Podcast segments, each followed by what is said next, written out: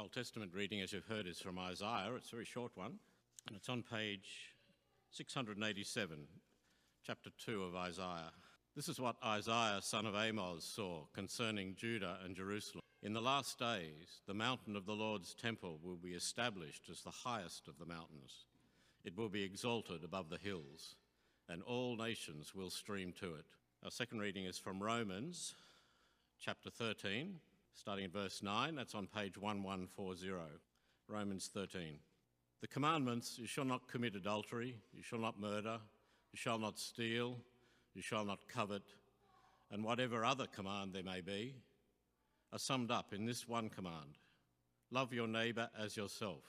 Love does no harm to a neighbour. Therefore, love is the fulfilment of the law. And do this understanding the present time. The hour has already come for you to wake up from your slumber, because our salvation is nearer now than when we first believed. The night is nearly over, the day is almost here. So let us put aside the deeds of darkness and put on the armour of light. Let us behave decently, as in the daytime, not in carousing and drunkenness, not in sexual immorality and debauchery, not in dissension and jealousy. Rather, clothe yourselves with the Lord Jesus Christ, and do not think about how to gratify the desires. This is the word of the Lord. Our gospel reading today, the response is slightly different, so uh, watch the words on the screen. So, this is a reading from the gospel according to Matthew 24 36 to no one knows about the day or the hour, not even the angels in heaven, nor the Son, but only the Father. As it was in the days of Noah, it'll be the coming, so will be the coming of the Son of Man. For in the days before the flood, people were eating and drinking, marrying and giving in marriage, up to the day where Noah entered the ark, and they saw, they knew nothing about what was happening until the flood came and took them all away. That is how it will be with the coming of the Son of Man. Two men will be in a field, one will be taken and the other left. Two women will be grinding at the handmill, one will be taken and the other left. Therefore, keep watch, because you do not know the day of our Lord will come. But understand this if the owner of the house had known the time that the thief was coming, he would have kept watch and would not have let his house be broken into. So you must be ready, because the Son of Man will come at an hour when you do not expect him. And this is the gospel of the Lord. Praise to you, Lord Jesus. Well, the, litur- the liturgical season, the liturgical calendar, uh, can have us doing a range of different things. Last week was the feast of Christ the King, and we spoke about how Jesus uh, goes to heaven and sits as the victorious King at the right hand of the Father. And then this week we begin Advent, where we're almost looking forward uh, to the birth of Jesus. And so we go from almost the end of the story of Jesus to the beginning again. And it's a, a, a way of us uh, experiencing this high to the low almost that is a challenge for us. And yet, if we understand what Advent is about, it helps us to understand the flow of how we get from Christ the King into Advent. The season of Advent is about watching and waiting for Jesus. The season of Advent can be so much of our time talking about Christmas. And at Christmas, we have an understanding of what we call the incarnation that the Son of our God was born in a stable in Bethlehem. But Advent gives us an understanding of so much more than just Christmas. One of the reasons that it flows easily, even though it might seem disjointed to go from Christ the King into Advent, is that we bring our understanding that a king is our Saviour into our understanding of who this baby is that's born in a stable. So the feast of Christ the King gives us a perspective on who was born at Christmas. Not just uh, anybody, but the King of Kings and the Lord of Lords. The feast of Christ the King, reminding us that Jesus was a king, helps us to understand more about the birth of Jesus. But unlike what we expect, The birth of Jesus will reveal that Jesus, the King, is not born in a royal palace, but born in a stable. And so when we are looking and waiting and watching for the coming of Jesus, we need to be understanding what God is trying to do. God is trying to reveal to us that this king born in a stable is actually coming for a different purpose. Not a human kingdom, but a spiritual kingdom. We also know that this spiritual kingdom that Jesus came to announce means that Jesus is showing his royal uh, line in a different way. He's not born in a royal palace, but he's born in a royal city in fulfilling of the prophecies of the Old Testament. That's why we say that Jesus is the reason for the season. But Advent, in many ways, is also about waiting and watching for the second coming of Jesus. That's why our readings today, if you listen to the themes, we have this theme of light, which I'll unpack as well. But they also have this idea of waiting for the promised Messiah. But we as Christians are actually waiting for the second coming of the promised Messiah. For Christians, we spend a lot of time in this Advent season pointing to Christmas and the meaning of the birth of Jesus in order that those who don't know Jesus come to understand more about Jesus. But for us personally, as Christians, those who follow Jesus, we know the whole story. We're not waiting for a little baby because we already knew that that was born, that Jesus had been born. We also know what Jesus accomplished on the cross, and we also know what he accomplished when he rose as victorious king. So we are not waiting for his birth, we're waiting for his second coming. The second coming is not something that we just idly wait for. We become a Christian and then we just sit around and do nothing until we see Jesus come again. In the meantime, we get on with the mission of Jesus, the mission of the King who sent us out to share the good news of his kingdom. And so, as we wait in hope, we don't wait in idleness. Yes, we're watching and waiting for the second coming of Jesus, but in the meantime, we're watching and waiting for the signs of God's kingdom breaking into our world in the reality of our day. And so we wait in hope for the second coming of Jesus, because at the second coming of Jesus, this now and not yet will be completed. The sense that Jesus has won the victory over evil, but we still see evil at work in our world. At the second coming, evil will be squashed once and for all. And so our three readings have themes that point to both the promised Messiah coming, but also the second coming of Jesus.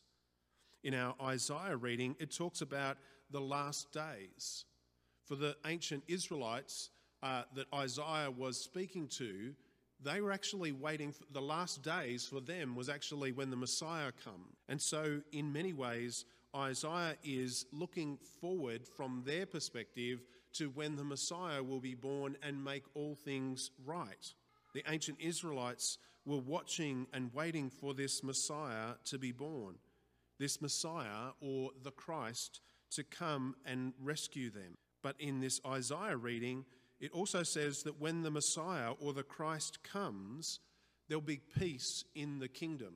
That their kingdom, which had been attacked, and they'd been carried off to exile, and they'd been brought back and carried off to exile, all of that cycle will come to an end and there will be peace in God's kingdom. But not only that, this reading from Isaiah reminds us that when the Messiah comes, finally, the promise of the Old Testament that through Israel the, all nations would be blessed, that would happen at the time of the coming Messiah. When the Messiah comes, he'll bring peace.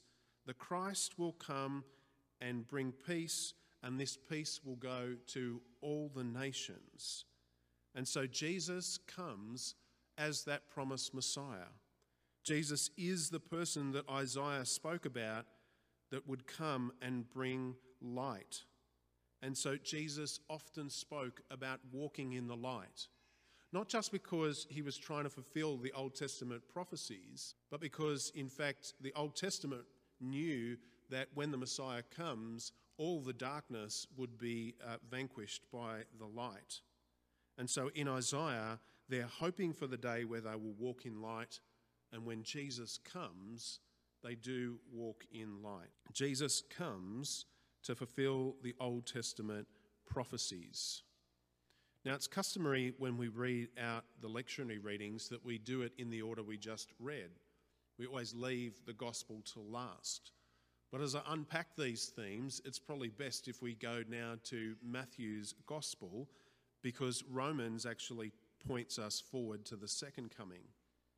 In the gospel of Matthew, Jesus reminds us to be watching and waiting for God to act but God's action is not a predictable thing. Jesus uses this image of a thief coming in the night.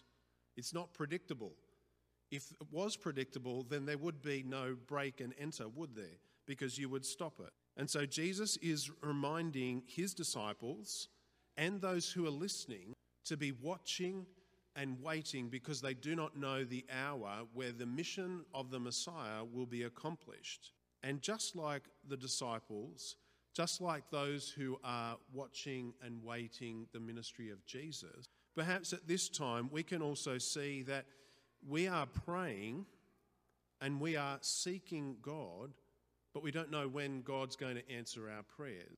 We don't know when our efforts in ministry will start to bear fruit. We don't know the ways in which we're praying for those who don't know Christ are going to come to know Christ all of our prayers, all of our longing for people to come and join St. Columb, we can wonder when that's going to happen. And one of the great blessings that I've seen ever since I came to St. Columb's is people have been praying that more people would come to know Jesus through St. Columb's, that more families would join us, that more young people would. And the question is, when will that happen? When are these people going to show up? And the answer that I have is, I don't know. We don't know when God's blessing will fall on us, and the people that we've been praying for, longing for, will come. But the Bible reading today from the Gospel of Matthew reminds us that we get on preparing. We get on busy making things available so that when God does show up, we won't be caught out, but actually we'll be prepared because we've been watching and waiting. Verse 44 also is pointing to the second coming. It's pointing to when Jesus will come again, and we don't know the time where Jesus will come again. But it is pointing to what we would call here and now. Jesus was speaking to an audience prior to him going to the cross and his resurrection, but we would be in the time that Jesus is pointing to after his resurrection. And so, in many ways, this passage is also talking about now and into the future when Jesus comes again. We don't know when more people will come but we have to be ready.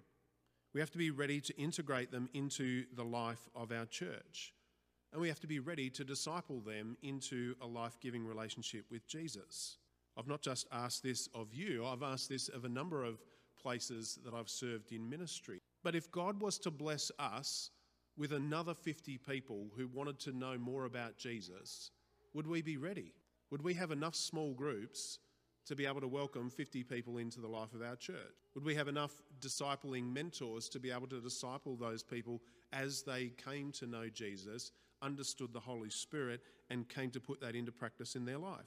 Now, I think we've got the signs of that being ready, and I think we're on the path to preparing for that, and we long for that. And so, a bit like um, Jesus is calling this group of people that were listening to him we need to be watching and waiting and being ready for when God shows up.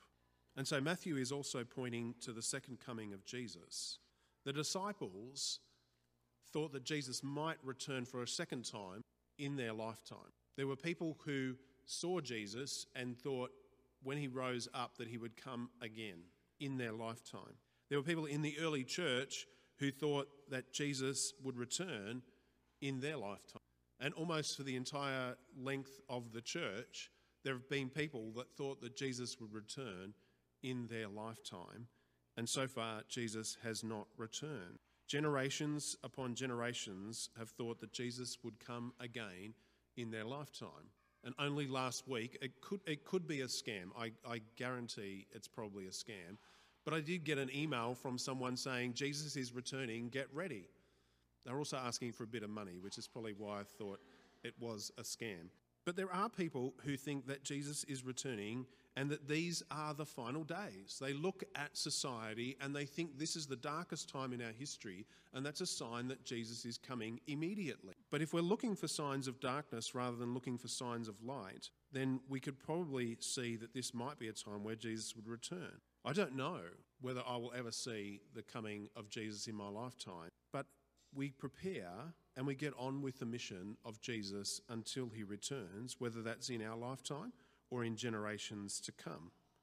We really don't know the time, and so until then, we're watching and waiting. But we're not idle. We prepare by sharing the mission of Jesus to bring the kingdom of God into the kingdom of earth.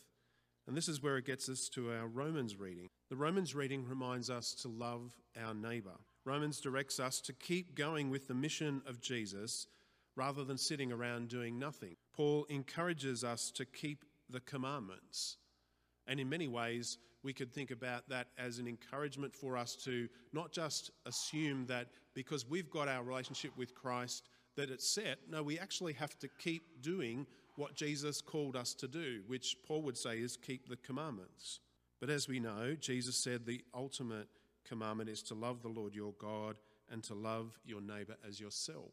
And so that's what we do while we wait for the second coming, whether it's in our lifetime or the next. And so, just like the book of Isaiah, Paul reminds us to seek out the light. I love this phrase that Paul uses where he says, put on the armour of light. It's almost like the armour of light protects us from the darkness. The darkness won't be overcome because we seek out the light. And it's interesting to have the Advent candle.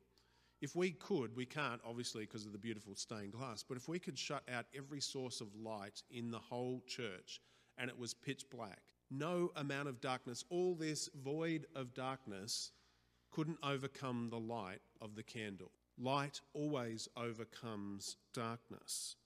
And so, even though we might think at times we see a small ray of light in a world of darkness, we keep putting on the armour of light and as Isaiah would say, we seek out the light. So, practically speaking, we need to be seeing the ways that the kingdom of God is breaking. We need to be not looking for signs of darkness and how the world is going into decay. We need to be people who are testifying to the way that God's kingdom is at work in our world. We need to be people who are testifying to how God is still at work and not distant in our world. And so we look for those small rays of. On Friday night, we had open table in the, the large hall.